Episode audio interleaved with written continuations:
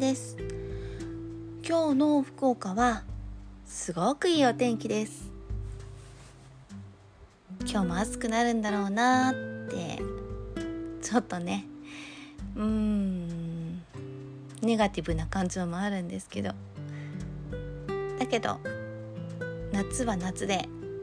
暑くないと楽しめないこともたくさんあるので楽しまなくちゃなってかき氷でも食べますか。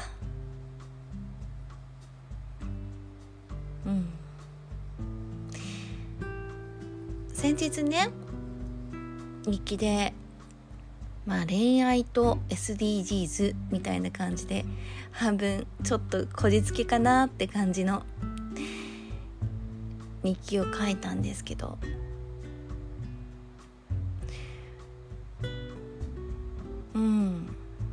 結局何が言いたかったかっていうと、お互いの思ってることを理解しながら目指すゴールを決めていくってことって大事だよねって、そういうお話だったと思うんですけど、振り返ると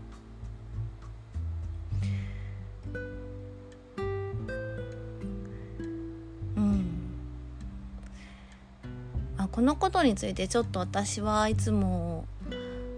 悩んでいることがあって、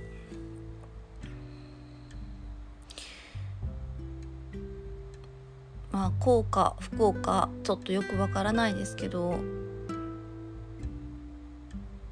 SDGs って聞くととりあえず森川さんに聞いてみるかみたいな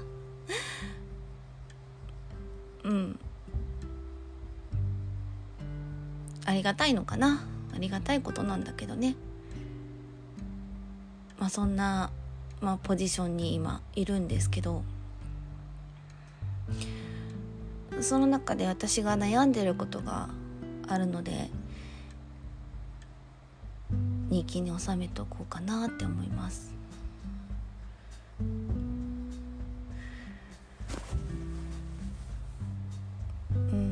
SDGs って目標ではあるんだけれども、それに対する、手法っていうことは書かれてないですし、指標も、途中から230に作られたっていうところもあるんですけど、日本の指標みたいなことはまだまだ作られていないところでもありますし、この指標を作ることの難しさっていうところに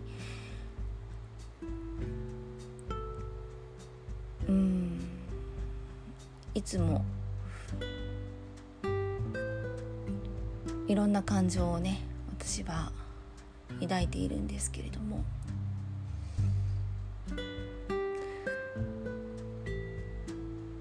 これには私が、学生の頃に経験したショッキングな出来事が、すごく尾を引いてるんですけど、私はこう割と手先は器用な方なので、過去にやってきたお仕事なんかもそういったことが多いんですけどね。編み物なんかもすごく得意なんですね。で、一時期流行ったじゃないですか。アクリルの毛糸で、たわしを編んで、それを使うと、洗剤を使わずに、そのお皿とかをねきれいに洗えるよっていうような。そんなエコ活動があったんですけどね、可愛いしすごく浸透も早くて需要もあったっていうこともあって、せっせといらなくなった毛糸をもらっては編んで、でそれを近くの学校がやってるバザーであったりとか、そういう団体さんのイベントのところに寄付をしてたんですよね。で、私の中ではそれは私のできる、小さな社会貢献だなって、すごく、自分に対していいことしてるぞって、そんな気持ちでいたんですけど、月日が経って最近ではマイクロプラスチックによる海洋汚染の話がすごく問われているんですけど、これの原因っていうのが、そういうアクリル製品、要はお洗濯したお洋服とか、そういったものからも流れてしまうっていうね、そういった出来事があって、今まで自分が一生懸命やってたこと、地球のことを考えてやってたことが実は悪影響も与えてたんだなって思った時に、正直結構ショックでかかったんですよね。で、その時に学んだことっていうのは、自分が、信じていることっていうものも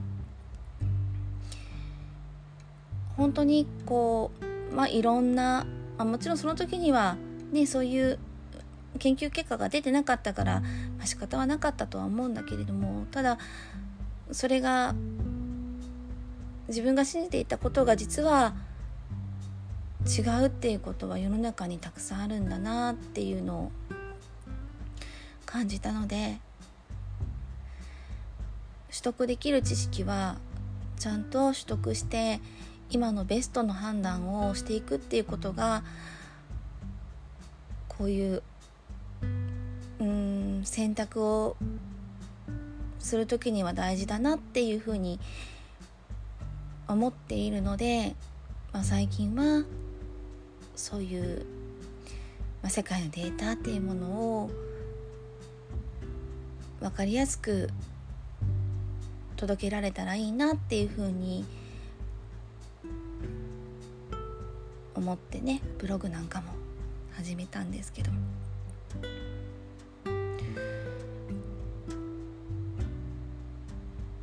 そんな気持ちで、いる私なんですけど、 SDGs をやっていると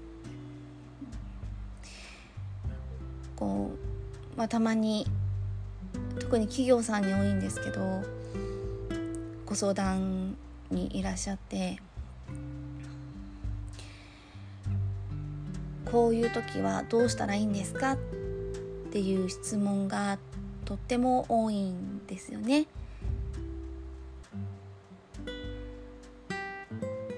答えられるものも中にはあるんです。例えばジェンダーの、課題の中に、男性と女性で待遇が違うことであったりとか、私の中ではもうそれはちゃんと平等にしないといけないという答えが出ているので、そういったことはお答えすることはできるんですね。きっとこれは目標の中にもきちんと明記されていることなので、自信を持ってそうあるべきものなのだっていう発言をできるなって思ってるんですけど、だけど困るのはエネルギー問題の話なんかを、どういうふうにお考えですかって聞かれた時が、正直一番お答えするのに困っていることだったりするんですね。ただビジネスにおいてそこの部分っていうのはかなり、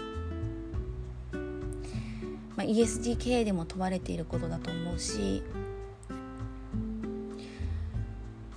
コストの面でもとても大きく数字で出てくるところだと思うので、何を、重要視してそれを選択するのかっていうのはすごく難しいことだなって、私は答えを出すのが怖いなって思っているところなんですね。自分の言葉が影響を与えて何かが決まってしまうことが怖い分野だなって思っているんですね。で、やっぱり過激な発言をされる方も多いので、原発の話であったり太陽光パネルの話であったりそういった話になっていくので、もともと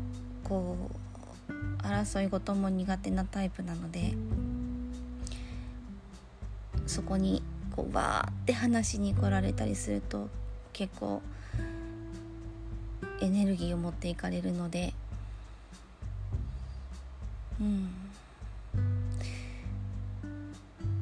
そういう方とお話しするときにはちょっと苦手さを感じてます。だけど今この私が思っていることっていうことはきちんと残しておかないといけないなと思ったので、もしかしたらこれを聞く方で嫌な思いをする方もいるかもしれないんだけど、今私が思ってるその気持ちは残そうって思って勇気を出してお話しします。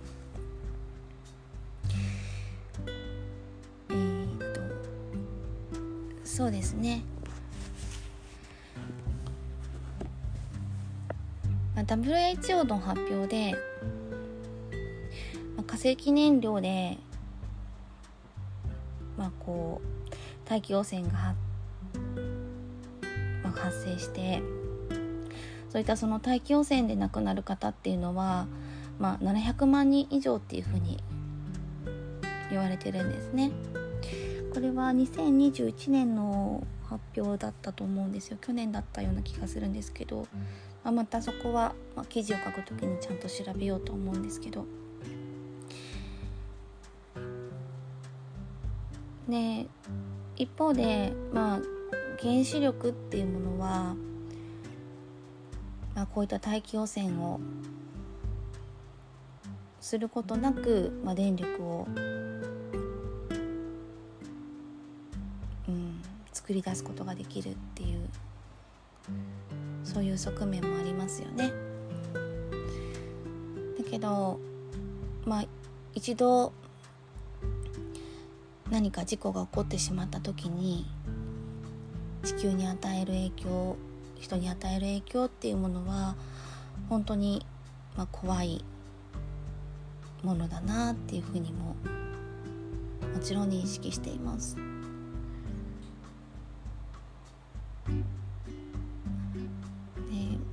経済学でいうと、サンクコストっていうんですけど、もうすでにあるものを、きちんと、活用することで、将来的なキャッシュフローっていう、国のキャッシュフローというふうに考えると、この原子力を稼働させるっていうことは、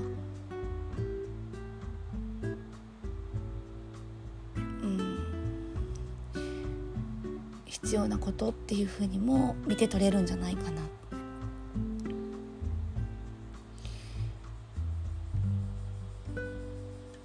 ただこれが、誕生する時にもし私が生きていたら、将来世代に、次世代に責任を負わせるようなものを作るっていうことには、もしかしたら反対したんじゃないかなって思ったりもするんですね。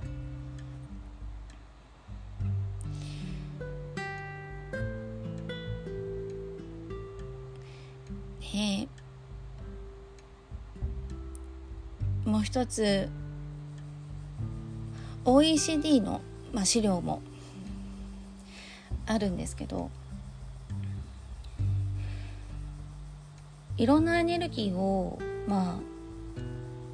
作っていくときにいろんな、事故が起こるわけなんですけど、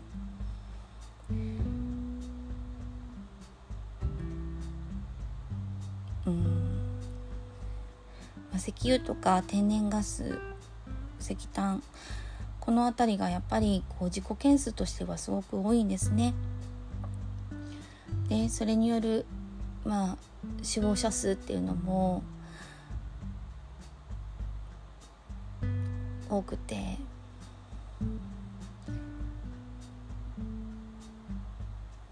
命の重さというものも加味してこの電力というものを見ると、余計に私は何が正解なのかって分からなくなってしまうんですよね。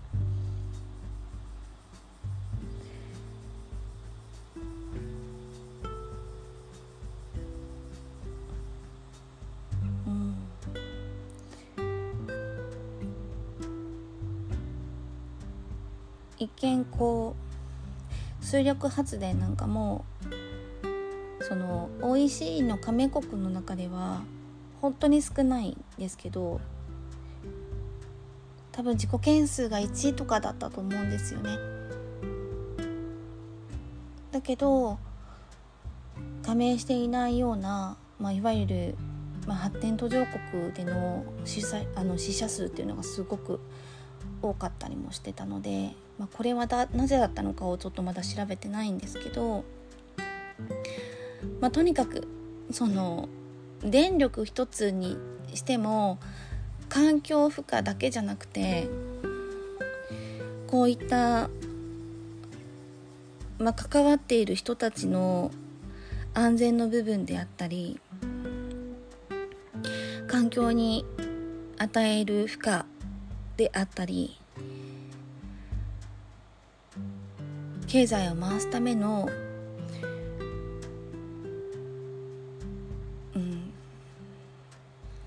コストの話であったり、そして資源のコストの話であったり、本当にいろんなことが複雑に絡み合って、それを一つにこれが正解だよっていうのはとっても難しいなって思います。太陽光発電だってすごく私はエコだなとは思うんだけど、日本のように災害大国である場合にはやっぱりそれが何かあった時に壊れてしまう可能性が、それが惨敗というか、ゴミになってしまうっていう可能性のことまで含めたりとか、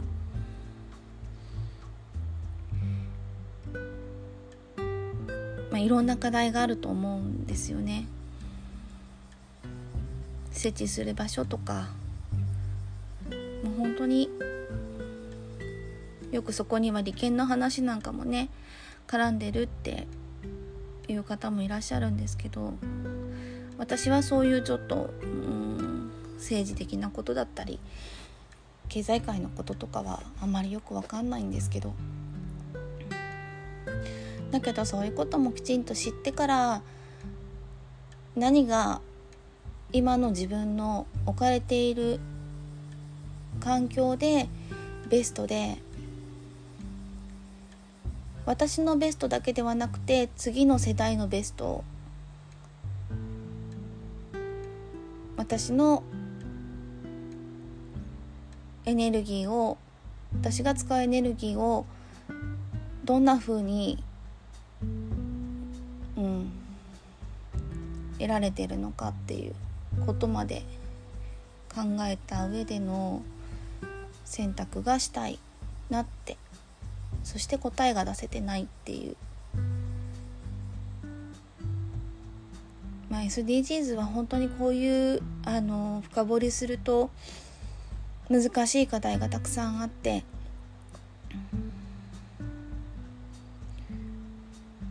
なので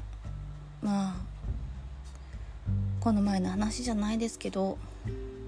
恋愛っていう風に考えるとまだまだエネルギーについて理解しないといけないことがたくさんあるなって思います。一つ言えるのは、なるべく電力を使わない方法っていうのを考えることは間違いじゃないってことかなって、そんな風に思いますね。なかなかね、この話をするの本当に嫌だなっていつも思うんですよ。私に答えを聞かないでって思ってる分野です。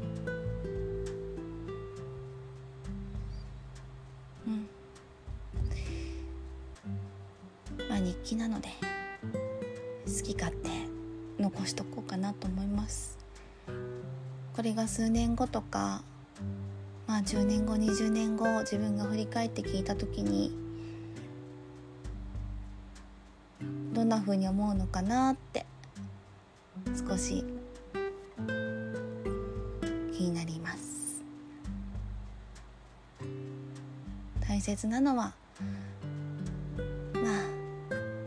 一つの情報だけで判断して決定 しないっていう